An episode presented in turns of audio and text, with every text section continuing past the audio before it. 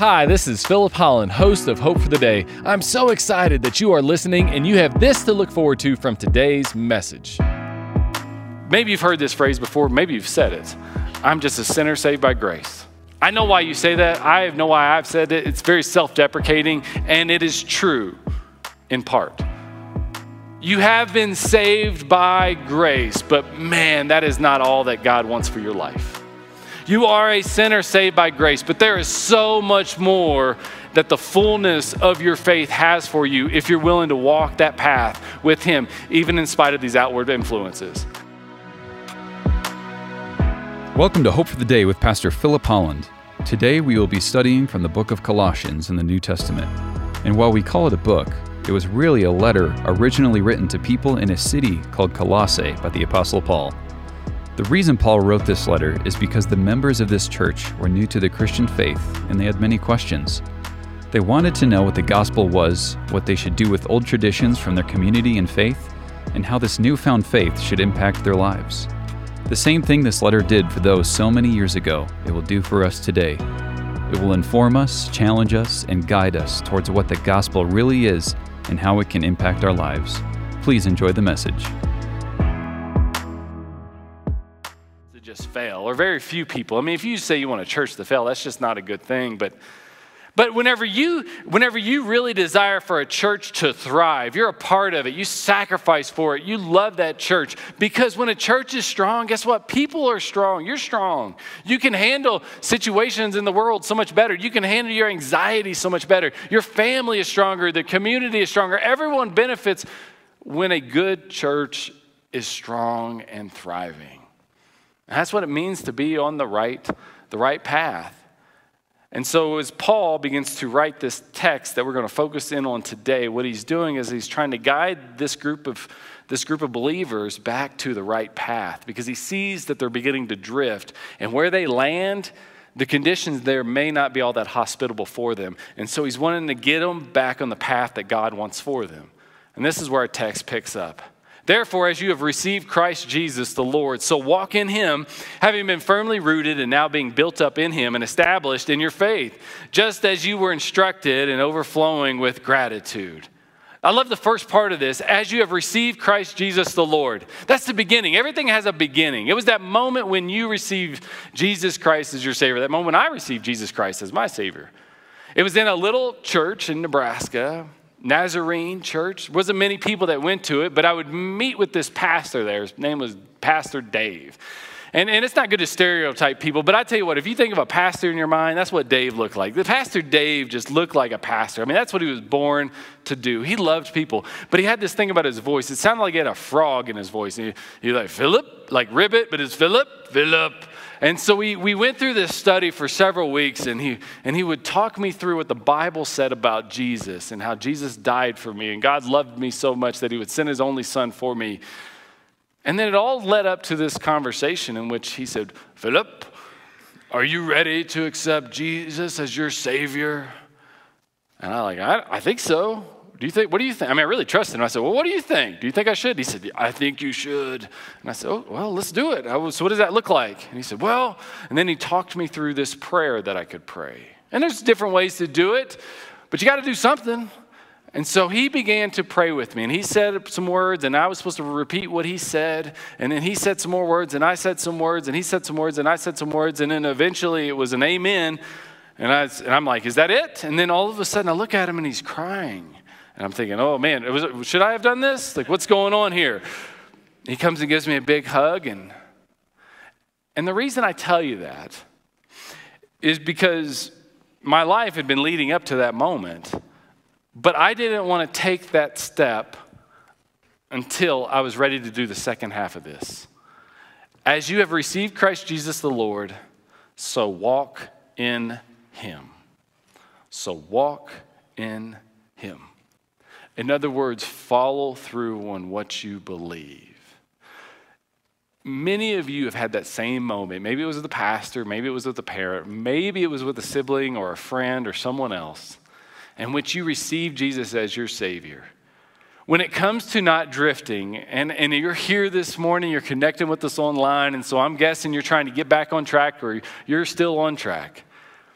you are, begin, you are following through on what you believe. And so I'm going to give you four things that Paul talks about in this text here. And the first one is this if you want to avoid drifting in your faith, you have to follow through on it. You have to be willing to walk in Him when it comes to your faith. The, book, the writer in the, the letter of Hebrews said it this way that we must pay the most careful attention, therefore, to what we have heard so that we do not drift away. We must pay. If you want to walk in Him, if you want to avoid drifting in your faith, you have to be willing to make that sacrifice. That's what paying does. It causes you to lose something so you might receive something. And what you receive is a journey down the right path. So you have to make that sacrifice. You have to pay the most careful attention. When you say that, whenever you tell somebody to be careful, you tell them that because it's dangerous, because there is a storm brewing, you might say. And so you have to be careful. You have to be carefully attentive to what? To what you have heard so that you don't drift away.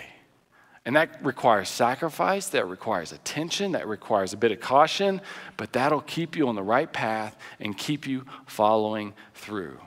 Now, uh, when I'm teaching a kid to shoot a basketball, and I, I, I, share this every once in a while, I coach basketball, share it about every other week. I'm not proud of it or anything. Just, just want you all know I coach a team. Anyway, so I teach them how to shoot baskets.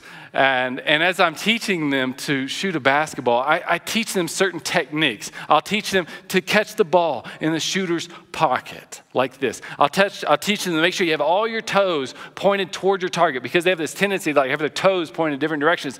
And I tell them, no, no, don't do that. You want to have your toes pointed towards the target. You want to have your knees bent. You want your elbow in. You want to make sure that you, as your elbow is in, what that does is it creates a V here as you're holding the ball on your fingertips. You don't want the ball on your palm. You want it on your fingertips. And you have the ball right there in your hand, and it creates a V that you want to go through your right eye. If you take the V through the right eye, you're going to have a really good chance of keeping everything in alignment your toes, your knee, your elbow, now the ball. You don't want to take that V through your shoulder. You don't want to take it through your left eye. You want to take it right through there. And then as you want to, as you release high, you want to make sure that you do this. Follow through. You can mess up a few of those other principles when it comes to a jump shot, but if you get the follow through right, you can still shoot a decent percentage because it's the most critical thing to a good jump shot, you got to have the follow through. Thank you for tuning in to Hope for the Day. Our mission is to offer you hope through Christ centered biblical preaching. We certainly hope that this broadcast is doing just that for you today. You might not know this, but each of these sermons are recorded live at Valley View Christian Church in the Denver metropolitan area. If you live in the city, we'd love to meet you in person. We offer Sunday services at 8 a.m., 9:30 a.m., and 11 a.m. We have programming for children of all ages, dynamic worship, plenty of opportunities to get connected beyond Sundays, outreach initiatives, and much, much more. Do you want to know why we do all that we do? Because so much of our church leadership has had their life changed at a local church. Because it's here that we met Jesus and He changed our lives and we want Jesus to change your life as well. So, attend a service at Valley View Christian Church. We would love to meet you personally. We're located just south of Highlands Ranch off of Highway 85, Santa Fe. You can go to our church's website, valleyviewcc.com, for more information. And again, those Sunday service times are at 8 a.m., 9:30 a.m., and 11 a.m. Now, let's get back to our program. It's one of the most critical things to walking with the Lord, to following after Jesus. It's not enough just to believe. You have to be willing to follow through. You have to be willing to walk in Him.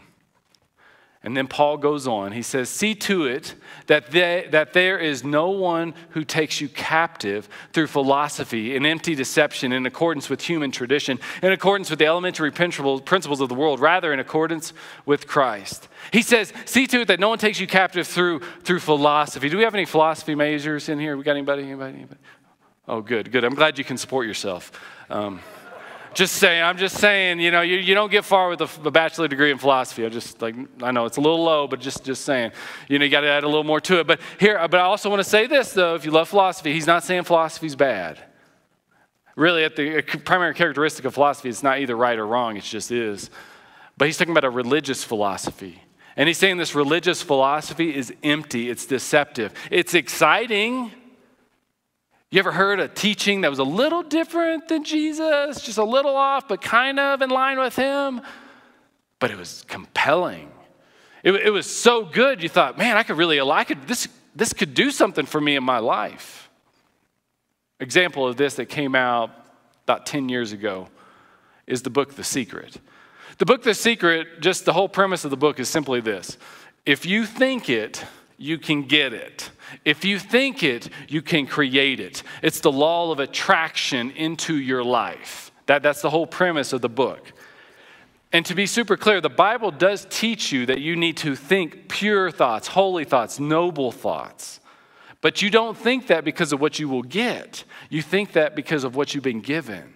You don't think that because of what the world might have for you. You think that because of the love that God has given you in Jesus. When you are loved and you know that love and you experience that love and you're trans- changed by that love, you're transformed by that love, then all of a sudden your thought pattern is transformed in your mind because you know that you are at peace with everything. And you think differently, not because of what you will get, but because of what you've been given. And let me just say something. If I were to get what I have been thinking in my life, my life would be a train wreck right now. I have, I have thought of things that I thought I wanted, but thank God, God knew better than I did. Thank God that He knew that that wasn't something I needed in my life. That law of attraction is very exciting and incredibly compelling. And it stirs something in you because you think that you can control it, because you think that you know what's best. I think I know what's best but we aren't God. And this is one of those types of teachings that you got to be careful to not make it the foundation of your life, which is the second F that we have here. Keep Christ the foundation of your faith. If you haven't noticed, all the words that I'm going to be sharing with you today start with F, you know, kind of like my report card. Keep Christ the keep Christ the, the foundation of your faith. In Denver, just this past week, a house sold in the metropolitan area for the most money that a house has ever sold in the Denver metropolitan area. Mike Shannon's, Shanahan's house sold for $15.2 million in the Cherry uh, Creek Village area. $15.2 million. And all that he had a part of that was 30,000 square feet. I mean, you know, I don't know how you're doing with a couple thousand, but he had 30. So I think he was making it. He had 30,000 square feet, 65 foot pool, the racquetball courts, the poker room, some wine thing that he had. He had all, he had everything that you can imagine seemingly was in this house. And so, so it sold for $15.2 million. Incredible. But let me tell you something. If the foundation of that house would have been shaken, broken, not stirred, but you know what I'm saying, shaken, broken, it would have been shifting, unsettled, off. That house wouldn't have been worth, well, it probably wouldn't have been worth anything the land would be worth a lot. If the foundation was bad, then somebody would just buy it, tear down the house, and rebuild something else on it. That's how important the foundation is. And these teachings in our world that are so shallow, very philosophical, incredibly compelling, are not a sure foundation. And they will, they, when they are weighed, they will be found wanting. And you cannot build your life on those types of teachings. And that is why Paul said this in 1 Corinthians according to the grace of God, which was given to me as a wise master builder. And so Paul's saying, I'm a builder here. I've laid the foundation. He's not the foundation, but he laid a foundation. And another builds on it. But let each one take heed how he builds on it. For no other foundation can anyone lay than that which is laid, which is Jesus Christ. In other words, you can't make a, a foundation that has a little bit of a teaching from, from the secret book or a little bit of teaching from this personality on social media, a little bit of teaching from this popular talk show host, a little bit of teaching from the Bible, and then you end up with this foundation that's all out of sorts. That's, that's Paul saying you can't do that. You got to have a foundation that's Jesus because that's the simple gospel. And so he's saying to this church in Colossae push aside these teachings about visions and special knowledge and whatever else you're hearing. All of that is shallow. You just need Jesus. For in him all the fullness of deity dwells in bodily form, and in him you have been made complete, and he is the head over every ruler and authority. And in him you were also circumcised with the circumcision performed without hands, in the removal of the body of the flesh by the circumcision of Christ. In other words, there was a, once a circumcision that was physical, but now this is spiritual and it is of the heart, having been buried with him. And we see this in baptism, in which you were also raised with him through faith in the working of God who raised raised him from the dead. And we're going to come back up here to this word fullness. The fullness of God was in Christ. Everyone who has accepted Jesus Christ as their Lord and Savior now has the fullness of God in them, in, in you, in me. You see, how we make all this happen, how we avoid drifting, is not because of the power in you, it is the power of Christ that is in you. And in that, we get to experience the fullness of our faith. Thank you for tuning in to Hope for the Day. I hope that this message has been an encouragement to you. I know that it has been to others. You see, it is through the generous contributions of people like you that this ministry can thrive and get God's truth out into the world. I recently received a card from someone who said, Thank you for these messages on Hope for the Day. They are encouraging and refreshing as we get the opportunity to hear biblically centered teaching that continually points people to Christ. And that is just one of several notes that we have received of those who appreciate the teaching here at Hope for the Day. If you'd like to become a partner of ours, just go to Valley View Christian Church's website at valleyviewcc.com. It's there that you can click on the Give tab, and then you can designate your gift to go to the Hope for the Day ministry. And we would love it if you would partner with us in this way, and I know many others would as well. If you are in the Denver metropolitan area, we wouldn't want you to just be a supporter of ours. We want you to attend one of our services in person to be a part of the experience that we have here at Valley View Christian Church. We offer three service times on Sunday at 8 a.m., 9:30 a.m., and 11 a.m. And it's at each one of these services that we record the messages that you hear here on Hope for the Day. Now let's get back to today's broadcast. Maybe you've heard this phrase before, maybe you've said it. I'm just a sinner saved by grace.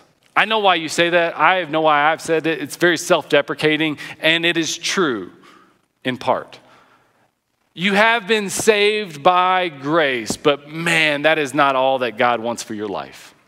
You are a sinner saved by grace, but there is so much more that the fullness of your faith has for you if you're willing to walk that path with Him, even in spite of these outward influences. There is so much more there for you if you grab a hold of that fullness that is more than just being a sinner saved by grace. I mean, the Bible tells us that you are a new creation. You don't have to relate back to that old life, those old thought patterns, those old decisions anymore, that you are a new creation. That yes, you are a sinner saved by grace, but you know what? You are so much more than that. You are the very righteousness of God. That when God looks at you, He doesn't just see your mistake, He doesn't just see your shortcoming, He doesn't see my sins, He sees His Son.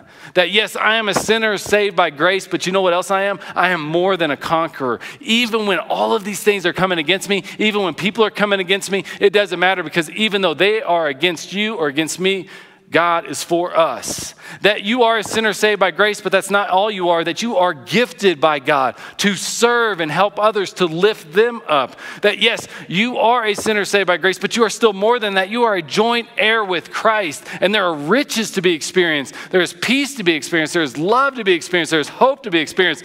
You are a sinner saved by grace, but you are more than that. You are a workmanship of God, that He is molding you and shaping you in those challenges that you go through, help you to become more like His Son, becoming more mature and complete in Him. And you are a sinner saved by grace, but you are not caught up in those defeats because you are victorious in Jesus. That there may be momentary and slight setbacks in life, but that is not where we are left, that we have been brought forward into victory. And we know that because even in spite of death, there is hope. And He's given us all of that in Jesus. Yes, you are a sinner saved by grace, but there is so much more to the fullness of your faith than just that. And he goes on, and when you were dead in your wrongdoings and in the uncircumcision of your flesh, he made you alive together with him having forgiven us all our wrongdoings, having canceled the certificate of debt consisting of decrees against us, which was hostile to us, and he has taken it out of the way, having nailed it to the cross. When he had disarmed the rulers and authorities, he made a public display of them, having triumphed over them through him. What this speaks of here, this text speaks into your regret, your shame, your mistakes. My regret, my shame, my mistakes. The things that I did that I shouldn't have done, the things that I've thought that I shouldn't have thought. When we trust in the finished work of Christ, then we are not going to be tempted to drift away from the path that God has for us. We're not going to be tempted to uh, be consumed by those mistakes and those sins. And that is so important for us because when we're caught up in our shortcomings, we forget about this work that He did for each and every one of us to keep us on that path and not be defined by that shortcoming. One of my favorite stories from history is of a man named George Wilson and another man named John Marshall, who was a Supreme Court justice. George Wilson unfortunately robbed a mail carrier in Pennsylvania in 1829. And this mail carrier that he robbed, um, fortunately, didn't die, but inevitably it led to George Wilson being sentenced to death. And he was being sentenced to that by hanging. But when the day came for him to be hung, he wasn't. Why? Because President Andrew Jackson had issued him a pardon through the influence of very influential friends of George Wilson's. Andrew Jackson said, Just spend some time in jail, but we aren't going to hang you for this uh, capital offense that you have committed. But George Wilson, here's the twist and the catch, wouldn't accept the pardon. Well, the court's not wanting to take away from the credibility of a presidential pardon was tried to force the pardon upon George Wilson, but he wouldn't receive it. He felt like the punishment fit the crime in this particular day. And so it went all the way to the Supreme Court, where John Marshall ultimately gave this ruling. A pardon is a deed to the validity of which delivery is essential, and delivery is not completed without acceptance. It may then be rejected by the person to whom it is tendered. And if it be rejected, we have discovered no power in a court to force it on him. In other words, if George Wilson is unwilling to receive this pardon, this grace, this mercy that is being offered to him, then we can't force it on him. And friends, that's what we do whenever we reject the mercy and the grace and the compassion that God has for us. When we wallow in our shortcomings, we have a world of people out there that are seemingly rejecting this grace. And that's why that world needs us to share this grace with them. They know they aren't perfect. They know that they have fallen short. And they need to know that there is a God who is not against them, but He is for them. And maybe you need to be reminded of that today as well. He is not against you, He is for you. That you are the righteousness of God. The work has been finished. You are a child of God. Nothing is going to separate you from that love. Nothing can take you out of His hand. He is for you, He is with you. And so stop wallowing in your mistakes, stop drifting away, and embrace the grace that is the bridge to get you back on the path that He has for you. And that's one of the reasons why we wrap this up with communion because it is on communion that we these words of Jesus make so much sense. And Jesus said after this knowing that all was now finished as he hung on a cross he said, I thirst. To fulfill a prophecy of sour, a sour wine was nearby. So they put it, the soldiers put it on a sponge full of sour wine on a hyssop branch and held it to his mouth. And when Jesus had received the sour wine, he said, It is finished. And he bowed his head and gave up his spirit. And what we want to invite you into in this time of communion is to recognize, to reflect, to maybe even receive that finished work of Jesus. And as we go into this time of communion, if you need to receive it, raise your hand. Our team would be happy to give it to you. And let's have a word of prayer as we go into this time of communion. Heavenly Father, you know where we all are. I pray that we are on your path. But if we are not, Father, I pray that you would grab a hold of our hearts, that you would grab a hold of our uh, spirits, Lord, that you would convict us to get on the right path. Help us to trust in the finished work that you've gave us in Jesus. Help us to make you the foundation of our lives. Father, may we follow through on all that we believe, and we give you this in Jesus Christ's name. Amen. Well, unfortunately, we have to bring today's message to a close. But my hope is that the word that was spoken was an encouragement to you. That's always our hope here at Hope for the Day. Did you know that these messages are recorded at Valley View Christian Church every Sunday? And if you're here in the Denver metropolitan area, we'd love to have you attend one of our Sunday services at Valley View Christian Church. We have Sunday service times at 8 a.m., 9:30 a.m., and 11 a.m. And we'd love to have you come and attend one of those services and be with us. And I, Pastor Philip Holland, would love to meet you in person. And also remember that the Hope for the Day broadcast is available on your favorite podcast provider. So we look forward to having you again with us on Hope for the Day.